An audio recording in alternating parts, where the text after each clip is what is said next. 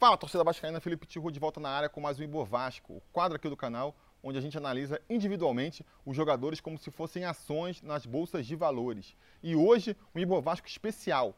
A gente vai só falar de Iago Pikachu, vamos esquecer os outros jogadores. Eu vou mostrar para vocês por que, que o Iago Pikachu é tão importante para o Vasco da Gama.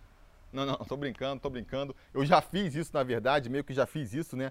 Lancei um vídeo mais cedo aí falando as minhas impressões sobre o Iago Pikachu. Então, se você ainda não viu, corra lá para ver. Agora a gente vai fazer a análise aí é, do Iago Pikachu e dos outros jogadores, mas em função da última partida aí contra o Curitiba, não é mesmo? Mas antes, vocês sabem, né? Eu tenho que atualizar, tenho que passar a parcial aí do nosso troféu Gato Mestre, o troféu onde os apoiadores do canal aqui dão seus palpites sobre o Vasco e mostram quem é que é mais biduzão, quem é que mais sabe o que vai acontecer com o Vascão. E o gato mestre da última rodada foi o Paulo Vitor Lisboa, que apostou aí na derrota do Vasco por 1 a 0 para o Curitiba. Pois é, nas últimas rodadas, os conselheiros que têm sido aí mais racionais do que emocionais, né? Têm apostado mais aí, sido mais pragmáticos, apostado é, contra o Vasco, vamos dizer assim, tem se dado melhor. Foi o caso do, do Paulo Vitor aí, que ganhou mais três pontos, foi o único que apostou numa derrota por 1 a 0 né? Ele que já tinha um ponto e foi lá para as cabeças então se juntou ao Léo Turtinho aí na quarta colocação com quatro pontos,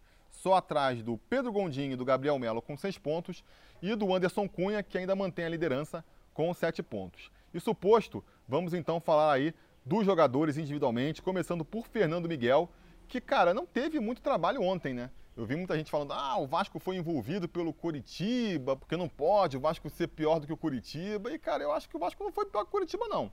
O Curitiba até teve mais a bola no primeiro tempo do que o Vasco, mas é, não conseguiu fazer muito com isso. E a prova é que o Fernando Miguel mal trabalhou o jogo inteiro. Depois, no segundo tempo, o Vasco foi melhor. Infelizmente, no lance isolado ali, o Pikachu fez besteira, né? E aí a gente acabou saindo com a derrota. Então, no caso do Fernando Miguel, nem tem muito o que avaliar, né? A gente pode avaliar o lance do pênalti, em que, se por um lado ele fez bem de fazer a defesa, mais uma defesa do Fernando Miguel em pênalti, por outro lado, cometeu o erro de mais uma vez se adiantar. E aí, por mais que a gente possa falar aí do, do rigor, do VAR, de ficar marcando para voltar, essa coisa que o pessoal, ah, pô, agora pênalti, você já pode dar gol pro, pro adversário logo, porque os caras vão fazer voltar até a bola entrar dentro da rede. Beleza, isso é uma outra questão. Aí a gente vai ter que discutir o VAR, critérios do VAR, é questão para outro vídeo. No que tange ao Fernando Miguel, o que ele tem que saber é o seguinte, cara, tem que treinar lá com o Carlos Germano para não se adiantar. Eu sei que deve ser difícil, o cara já tem 30 anos, passou 30 anos sabendo que, pô, não tem problema se adiantar um pouquinho, todo mundo se adianta, é aquela regra não escrita do futebol, né? Mas tem que entender que, pô, do ano passado para cá mudou. Agora, se você não tiver com o pé na linha, os caras vão mandar voltar, então não adianta nada. Então não adianta nada. Tem que treinar para ficar em cima da linha, dar nervoso, porque o cara fica lá. Paciência, paciência, porque já é a segunda vez, né? Que ele defende um pênalti e o juiz manda voltar porque ele se adiantou. Então acho que já deu para entender que isso não vai mudar. Não vai mudar. Tem que treinar lá para poder ficar em cima da linha. Basicamente isso. Então eu vou estabilizar aqui a cotação dele, né? Ele agarrou o pênalti mal bem, deu essa mole de se adiantar. No restante do, do, jogo acabou não fazendo nada demais. Vai ficar com seus 600 pontos aqui. Tá estabilizado. Na lateral direita, vamos falar de Iago Pikachu. Serei breve aqui, porque já fiz um vídeo inteiro só para falar ali a questão do Iago Pikachu no esquema do Ramon, né? E por que, que eu acho que ele vai ser mantido titular, independente das suas atuações, a não ser que ele comece a entregar um gol por partida, né? O Vasco começa a perder seguidamente por conta de erros individuais do Pikachu, aí beleza. Mas até lá, ele vai ser mantido como nosso titular. A gente tem que acreditar que ele vai se recuperar. A melhor perspectiva para o Vasco é a perspectiva onde o Pikachu consegue ali é, voltar a ajudar o time. Mas isso ainda não aconteceu, né? Eu acho que a partida do Pikachu, de maneira geral, foi ruim, ruim como o resto do time, né? Mas eu acho que é, sem o Benítez em campo, sem o Andrei, eu esperava que ele e outros jogadores, a gente vai falar depois, é, cara, chamassem um pouco mais a responsa, né? Pikachu, se a gente está apostando nele porque ele é veterano, por, por tudo que ele já fez aqui, pela importância que ele já teve no time em outras temporadas, eu acho que ele tem que assumir essa bronca também, né? Recebeu a abraçadeira de capitão do Ramon para mostrar que está confiando. E ele está sendo um jogador muito, cara, nota 5, né? É um cara que está ali, acho que não compromete, que nem vocês acham, mas também não está fazendo tanta diferença lá na frente. eu gostaria de ver ele chamando mais a responsa para si, tentando mais umas jogadas, sabe? Eh, falta um pouco isso ontem, principalmente no primeiro tempo. Eu fiquei muito frustrado de ver que os jogadores, os principais jogadores do, do time na partida, né, não estavam chamando essa responsa que nem a gente vê o Benítez fazendo, por exemplo. Então, só por isso eu já estava considerando, né, até baixar a cotação dele, mas depois do lance no final da partida, aí que não restou dúvidas, né? Um pênalti bobo do Pikachu, que, pô, é desnecessário, completamente desnecessário. Quando a gente fala em apostar num jogador mais veterano, em detrimento de um moleque da base, a gente fala, a gente defende isso muito porque a gente espera que um veterano não cometa esse tipo de erro e o Pikachu vai lá e comete. Então ele vai cair aqui na cotação, vai sair de 450 pontos e vai para 400 pontos e vai também ser o pior da partida, né? Pô, entregou a derrota, a gente mal bem, ia conseguir voltar com um pontinho lá de Curitiba, não vai conseguir voltar por causa desse lance, então é, vai ser eleito o pior da partida aí, Iago Pikachu. Do seu lado, Miranda, cara, acho que fez mais uma boa partida, fez mais uma boa partida consistente ali, né? Foi um pouco abaixo, talvez, o time inteiro foi abaixo, mas ele mal bem, acho que até no soft score ele foi ali o melhor da nossa defesa, né? É, é um cara que está segurando as pontas, que está sabendo aproveitar as oportunidades para se firmar no time titular. E eu vou manter a cotação dele aqui, 650 pontos. O seu parceiro de zaga, o Marcelo Alves, cara, eu vou ter a nota dele aumentada, né? Vou subir a cotação dele aqui para 550 pontos. Porque vocês sabem, né? Aqui no Ibovasco a gente dá nota não em função do que o jogador jogou em relação a, aos outros, mas em sim comparando ele com ele mesmo no passado. E a última atuação do Marcelo Alves foi assim bem ruim para ele, né? Ele saiu como grande vilão da derrota do Vasco pro Atlético Goianiense. A galera também já falou por causa de uma partida ruim que ele não prestava. Tá vendo? Marcelo Alves não é nível pro Vasco. Esse cara tem que ficar longe de São Januário. E ele mostrou hoje mais uma vez que não é assim, sabe? Ele consegue segurar as pontas. É um, um zagueiro que novo ainda, se adaptando a um time grande, vai ter uma curva aí de aprendizado, vai oscilar, mas tem potencial, mostrou nessa partida que tem, e por isso eu subi a cotação dele aqui no Ibovasco. Fechando a linha defensiva, Neto Borges. Cara, Neto Borges fez uma partida mais ou menos, né? Meio barro, meio tijolo ali. Ele, eu acho que consegue segurar as pontas é, na lateral esquerda. É um bom substituto para o Henrique mas está longe de ser também esse jogador que a galera fica acreditando aí. É mais um exemplo desses jogadores e que a torcida aposta e venera muito mais por implicância com o titular, muito mais em função de uma expectativa do que ele vai ser, do que pelo que apresentou em campo. Cara, Neto Borges, pelo que apresentou em campo até agora, para mim não se credencia para ser titular. Eu não acho que ele está jogando melhor do que o Henrique e eu não, não barraria o Henrique em ótima fase para botar o Neto Borges. Pelo que ele jogou ontem, pelo menos não. Mas não foi mal também, segurou as pontas ali, então vai ficar estabilizado aí, vai manter seus 600 pontos aqui no Ibovasco. Indo para o meu campo, vamos falar de Bruno Gomes, né? Que tinha ali a, a fácil missão, vamos dizer assim, de substituir é, o Felipe Bastos. A galera estava botando muita esperança de que ele fizesse uma bela atuação e colocasse na cabeça do Ramon por que, que o Bastos tem que ser reserva. Mas o que a gente viu foi justamente o contrário, né? Uma partida ruim do Bruno Gomes, uma outra partida já tinha ido mal no jogo anterior contra o Botafogo. E foi mais uma vez ruim. Acho que vi muita gente comentando isso aí, concordo, né? Ele segura demais a bola no meio campo, demora para soltar o jogo, fica esperando muito o contato e o toque para cair, para tentar ganhar uma falta, e nem sempre o juiz vai embarcar na dele, né? Nem sempre o juiz vai embarcar na dele. O Vasco perdeu é, bolas bobas no meio campo em função disso.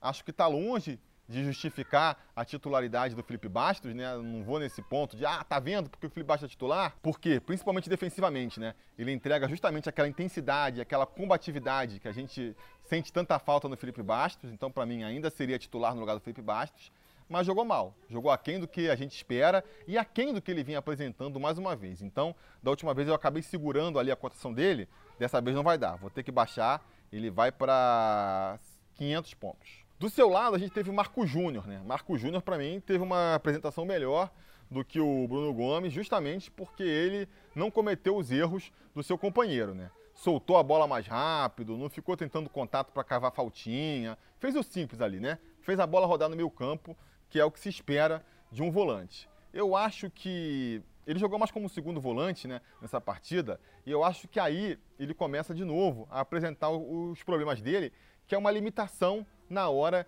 de criar ofensivamente. Eu acho que o Marco Júnior pode ser uma boa solução ali para ser um primeiro volante, sabe?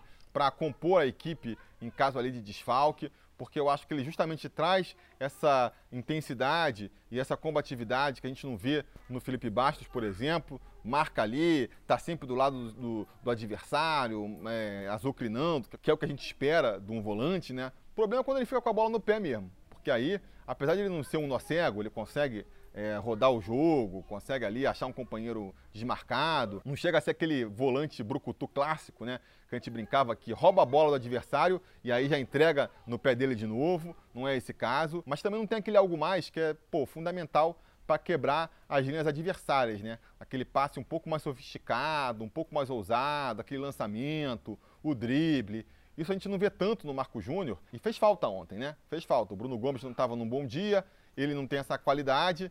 A gente também já não tinha o Benítez lá na frente, né? Então a gente viu um time muito burocrático, principalmente no primeiro tempo, muito em função disso. Mas é o que a gente espera do Marco Júnior. Eu não espero que ele jogue mais do que ele jogou ontem. Na verdade, ele até está me surpreendendo aí as atuações dele nessa nova chance que ele está tendo no Vasco. Então vou estabilizar a cotação dele, né? Vou manter ele aí com seus 550 pontos. Mais na frente a gente teve o Bruno César com a difícil missão de substituir o Benítez, né? É uma missão ingrata. Ah, o Bruno César a gente também já sabe que não dá para esperar muito dele, mas mesmo assim não dá para a gente deixar de se decepcionar, né? Porque principalmente no primeiro tempo ontem ele foi muito mal, né? Na verdade, assim, ó, ontem, depois do primeiro tempo, se eu fosse fazer o Ibo Vasco depois do primeiro tempo, ia ser aqui uma negativação geral, né? Porque o primeiro tempo foi horroroso da equipe toda, né? Mas no caso do Bruno César eu vou manter, vou baixar a cotação dele aqui, porque, cara, mal bem, por mais que a gente já espere, ou já não espere muita coisa do Bruno César, a gente tem que considerar que ele é um dos maiores salários da equipe, sabe? Ele é um cara que vai entrar na rotação do Vasco, até pelo seu contrato longo e pelo salário que ele ganha, e ele precisa fazer mais do que ele está fazendo. Ele não pode até estar tá correndo, até voltou para tentar recompor, mas precisa ser mais veloz, sabe? Precisa entrar mais no jogo, precisa se apresentar mais. E o pior de tudo, né? O pior de tudo, nem na bola parada, que é onde a gente achava que ele poderia ainda ter algum destaque, ele está se criando, né? Foi bater lá os escanteios ontem, o time jogando mal, não conseguindo criar nada no primeiro tempo, né? Aí conseguimos os escanteios, eu falava, bom, pelo menos os escanteios a gente pode tentar brigar, né? Tem um Catatal que é alto, Marcelo Alves que é alto, joga essa bola na área aí, vamos ver o que, que a gente apronta. Mas, porra, nem os escanteios, cara. A característica principal do, do Bruno César, que é a bola parada, nem nisso o cara estava conseguindo se destacar, então é demais, né? Então é demais. No segundo tempo, ele, assim como o resto da equipe, vai é, crescer um pouco mais, ele vai conseguir fazer um bom cruzamento pela esquerda ali, né? Que vai ser até aquela bola do, do cano no segundo tempo, que ele pega ali meio de, de voleio, assim, a lá Romário, e que obriga lá o Wilson a fazer uma excelente defesa, foi num cruzamento do, do Bruno César. De repente, se o Cano tivesse feito aquele gol, né? A gente até estaria sendo mais condescendente aqui com o Bruno César. Mas como não fez, e como aquela, na minha cabeça pelo menos, foi a única jogada boa do Bruno César na partida, eu vou baixar a cotação dele aqui, ele vai agora para 450 pontos. No ataque, outro cara que, que eu esperava mais é o Thales, né? Que nem eu estava falando do Pikachu lá, e passa para o Bruno César, e vai agora para o Thales.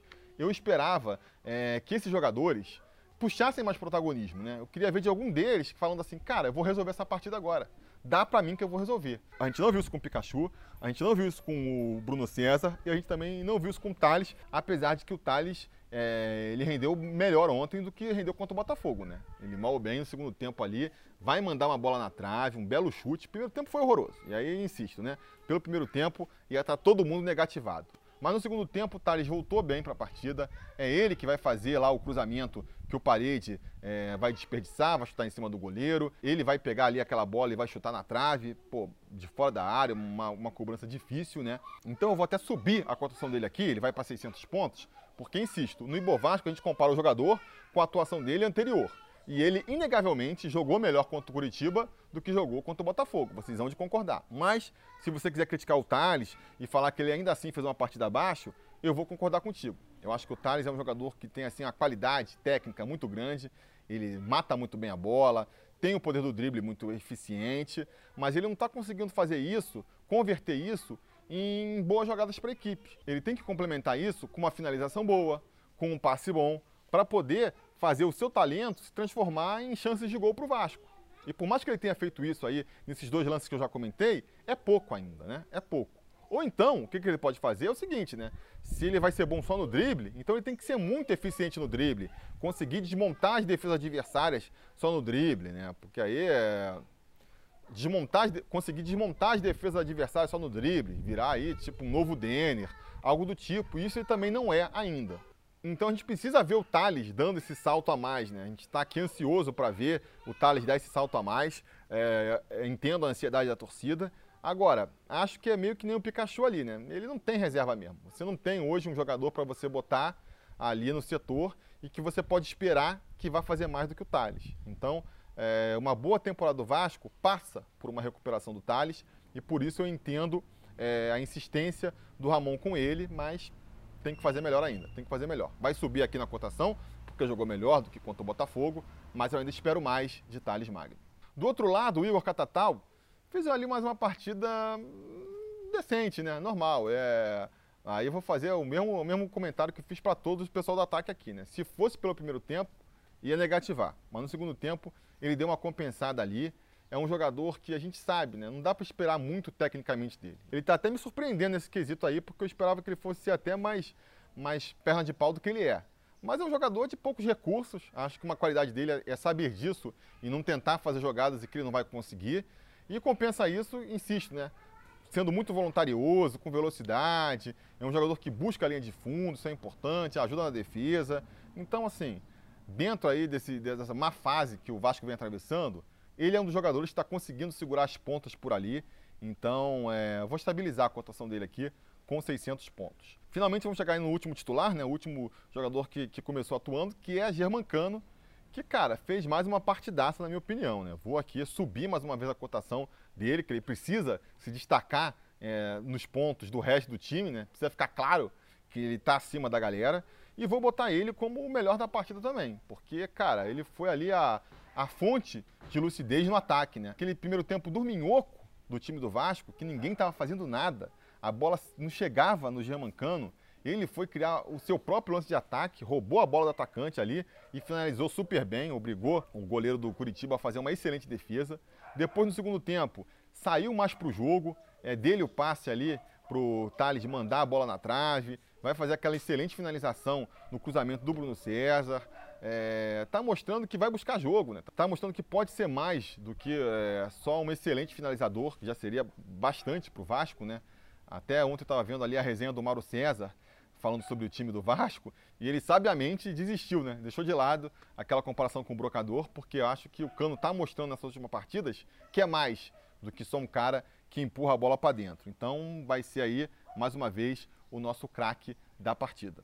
Falando dos jogadores que entraram no segundo tempo aí, entraram mais no finalzinho da partida, né? Vamos falar das três substituições que o Thiago fez ali na, nos 30 do segundo tempo, então quer dizer, entraram para jogar ali uns 20 minutos, né? Primeiro, Felipe Bastos, que entrou no lugar do Bruno Gomes, que sentiu ali. Muita gente comentando ali, né, que, pô, você vê quando o Felipe Bastos entrou, como o time do, do Coxa cresceu, como a combatividade no meio diminuiu. E, cara, isso é Felipe Bastos, né? Isso que a gente já espera do Felipe Bastos. Mas eu não vou criticar, não, porque eu acho que aqui ele está fazendo a função que a gente espera dele, que é essa função de fundo de banco. O, o Bastos entrou ontem, na minha opinião, por total falta aí de opção, né? A gente já estava curto de, de volantes, lembrando, o Andrei está no departamento médico, o Juninho está no departamento médico, o Carlinhos, que parece que pode cumprir essa função também, estava no departamento médico. Então não tinha mais quem escalar ali no setor, né? O Bruno Gomes sentiu uma contusão, tinha que sair, entrou o Felipe Bastos, fez o que se espera dele. Eu acho que a função do Felipe Bastos é, nesse elenco é essa mesmo: entrar quando não tiver nenhuma outra opção, entra o Felipe Bastos e ele faz o seu melhor ali para segurar as pontas. Então eu vou estabilizar aqui a atuação dele, a cotação dele, né, com seus 300 pontinhos. A gente pode falar também do Ribamar, que entrou no lugar do Bruno César, também não tinha uma missão difícil ali, que era jogar melhor do que o Bruno César, né? E, cara, novamente decepcionou, né? Porque teve pouco tempo para aparecer, é verdade, mas o único grande lance que ele vai aparecer é mais uma vez furando uma bola na cara do gol. É, o grande problema do Ribamar, pô, se ele tivesse ali a finalização, se ele fosse um pouquinho mais tranquilo na hora de finalizar, ele já seria um jogador assim muito mais valorizado do que ele é. Mas esse detalhe, esse defeito dele, pô, irrita demais, né? E, e, prejudica demais o futebol dele. Beleza, no lance ali, vocês vão falar que a bola desviou um pouco antes, né? O cruzamento vem da, da direita ali do parede. e o Cano disputa com o zagueiro, então a bola desvia naquele lance e chega um pouco atrás do que o Ribamar estava esperando e com isso ele acaba furando ali a bola, né? É uma justificativa, é o famoso explica, mas não justifica, porque a gente espera que um jogador de frente, um jogador que veste a 9, ele tem um pouco mais de sagacidade nessas horas para conseguir ajeitar o corpo, conseguir responder rapidamente. E, cara, mesmo que a bola saísse meio mascada, que a bola pelo menos fosse para o gol, né? Vai que o goleiro ali tá, tá perdido, vai que o zagueiro tá moscando e a bola entra. Pelo menos ir na direção do gol, tinha que ter ido e nem isso ele conseguiu. Ele acabou furando a bola. Como esse foi o único lance dele na, na partida de mais destaque, a gente vai aqui, é, mais uma vez, derrubar a cotação dele. Ele que tinha subido no último Bovasco, vai cair de novo agora para 500 pontos. Finalmente, o terceiro jogador que entrou aí aos 30 do segundo tempo foi o Guilherme Parede, no lugar do Igor Catatal, e eu me surpreendi com a entrada do Guilherme Parede. Muita gente vai se revoltar porque ele vai perder aquele gol, né? Vai receber a bola ali, pô, na pequena área e vai conseguir chutar em cima do goleiro. Era a, a lei do ex ali, ali se apresentou a lei do ex para o Guilherme Parede e ele preferiu não executá-la, né? Mas, cara, me surpreendeu, porque as últimas atuações do Guilherme Parede tinham sido muito ruins. Ele vinha entrando aí aos 30 do segundo tempo, aí contra o Fluminense ele entrou a partida inteira, inclusive, e, cara, 90 minutos em que ele não apresentou nada, nada, não apareceu em uma jogada de ataque, não fez nada. Lento, parecia com a perna presa. E ontem ele já mostrou um jogador diferente. Mal ou bem, nesse lance aí, ele estava ali, estava dentro da área para receber a bola, matar, ajeitar, finalizou mal, mas pelo menos construiu a jogada. E depois vai ter aquele lance seguinte, em que ele pega a bola pela direita ali, consegue vencer o zagueiro do Curitiba e chegar na linha de fundo para cruzar, o lance em que o Ribamar vai furar a bola lá ridiculamente. Para mim já é mais do que ele vem apresentando até aqui. Volto a ter esperanças de que o Parede, recuperando a forma, como parece que ele está recuperando, ganhando um pouco mais de velocidade, pode ser mais uma opção do Vasco para jogar pelas pontas ali. Né? A gente está vendo todo mundo meio mal nas pontas, ninguém está se firmando, então pode ser uma oportunidade para o Parede. Então, como ele me surpreendeu, como para mim ele jogou melhor, por mais que você ache que ele não fez uma boa partida, ele fez uma partida melhor do que ele vinha fazendo até então com a camisa do Vasco e por conta disso eu vou subir a cotação dele aqui, ele vai então para 500 pontos. E finalmente, fechando aí os jogadores que atuaram ontem, Lucas Santos entrou no finalzinho da partida no lugar do Thales Magno, né? depois que o gol saiu, pô, mal tocou na bola, não dá para avaliar o Lucas Santos, né? Vou estabilizar ele aqui com 500 pontos. Cara, no máximo que pode servir aí essa entrada dele ontem é para sinalizar que a comissão técnica não desistiu dele ainda, né? Ainda tem esperança no futebol dele, ainda acha que ele pode ser aproveitado no futuro. Eu acho que é mais essa questão aí de, de expectativa, de ajustar as expectativas em relação ao Lucas Santos que a gente pode ter, mais do que o futebol dele apresentado, porque, que nem eu falei, né? Nem teve tempo para fazer nada. Mesma coisa fala aí pro, pro Thiago Kowalski, né? A gente não vai nem analisar o Ramon, vai analisar o Thiago, que, cara, não tem muito o que falar, né? Ele foi ali para ser um avatar é, do Ramon Menezes. Acho que tem pouca liberdade para tomar as decisões, né? Tá meio que seguindo ali o que já foi definido, que foi pré-estabelecido com o Ramon. Essa é a verdade. E, é, cara, acho que o Vasco, dentro das possibilidades do Vasco, até que se apresentou bem. É, o grande erro do Vasco, eu vi gente comentando, ah, qual foi o grande erro do Vasco ontem? Para mim, o grande erro do Vasco foi o Benítez esse jogo de ontem aí com o Benítez em campo, eu acho que teria sido diferente. Uma vez que foi por esse caminho, não tinha muito o que fazer, foi um primeiro tempo meio mordorrento mesmo, o Vasco cozinhou o jogo, mas mal bem não deixou o Curitiba se criar. No segundo tempo, para mim, dominou a partida, criou ali 4, 5 chances para definir o jogo, né? Que é muito em comparação com o que o Vasco vinha fazendo anteriormente. Quem não faz, leva, né? No final, teve ali o erro individual do Pikachu, não foi uma falha também coletiva, tática, foi um, uma, um erro, uma burrice individual do Pikachu, acabou custando ali o, o, nosso empate, pelo menos o empate do Vasco, né? Então, não tem muito como botar culpa aí no Thiago Koloski e no Ramon, é, não vai ser cotado, né? Não vou nem cotar é, o Thiago Koloski porque não faz sentido.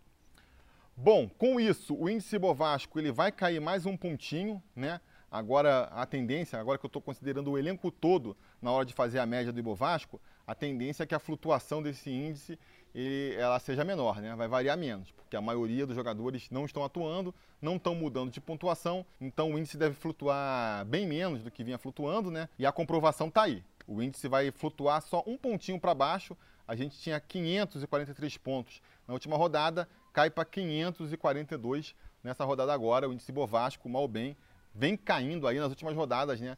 Porque o Vasco realmente tem deixado a desejar nas atuações. Falando em atuações, vamos para o top mais 3 e para o top menos 3 então. Entre os jogadores que atuaram na partida de ontem, né, o jogador mais cotado foi mesmo o Germancano, com 750 pontos. Depois, em segundo lugar, a gente teve o Miranda, com 650 pontos. E depois a gente tem alguns jogadores com 600 pontos, né? Mas como vocês sabem, o critério de desempate aqui é quem subiu a menos tempo. E aí, com isso, Thales Magno vai ocupar a terceira posição desse top 3 aí. Foi o único com 600 pontos a conquistar essa pontuação nessa partida. No top menos 3, aí as posições vão se consolidando, né?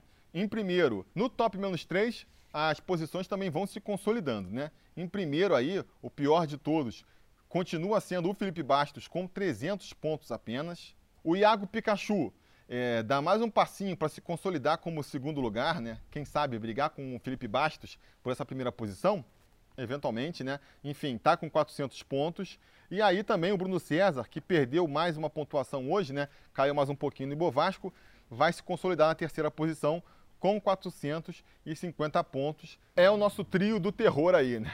Nosso trio do terror. Beleza, galera? Então era isso. Terminamos aí o Ibovasco. Fica também a indicação aí para vocês assistirem o meu vídeo especial, caso vocês não tenham visto, vai aparecer aí no, nos cards no final, né? E o convite para vocês voltarem amanhã, porque se tudo der certo e nada errado, amanhã tem preleção sobre Vasco para a gente falar sobre essa decisão contra o Botafogo na Copa do Brasil. Agora que a gente perdeu aí o jogo para o Curitiba, agora que ficou fundamental trazer essa classificação contra o Botafogo, né? Senão vai ser a desgraça completa. E eu acho que a gente vai conseguir. Acho que a gente vai conseguir. Mas isso eu falo amanhã no Pressão sobre Vasco. Espero vocês lá, espero contar com vocês. E até lá, a gente vai se falando. A realização desse vídeo só foi possível graças ao apoio inestimável dos conselheiros do Sobre Vasco. Ajude você também ao Sobre Vasco continuar no ar, se tornando um apoiador em apoia.se barra Sobre Vasco ou sendo um membro do canal aqui no YouTube.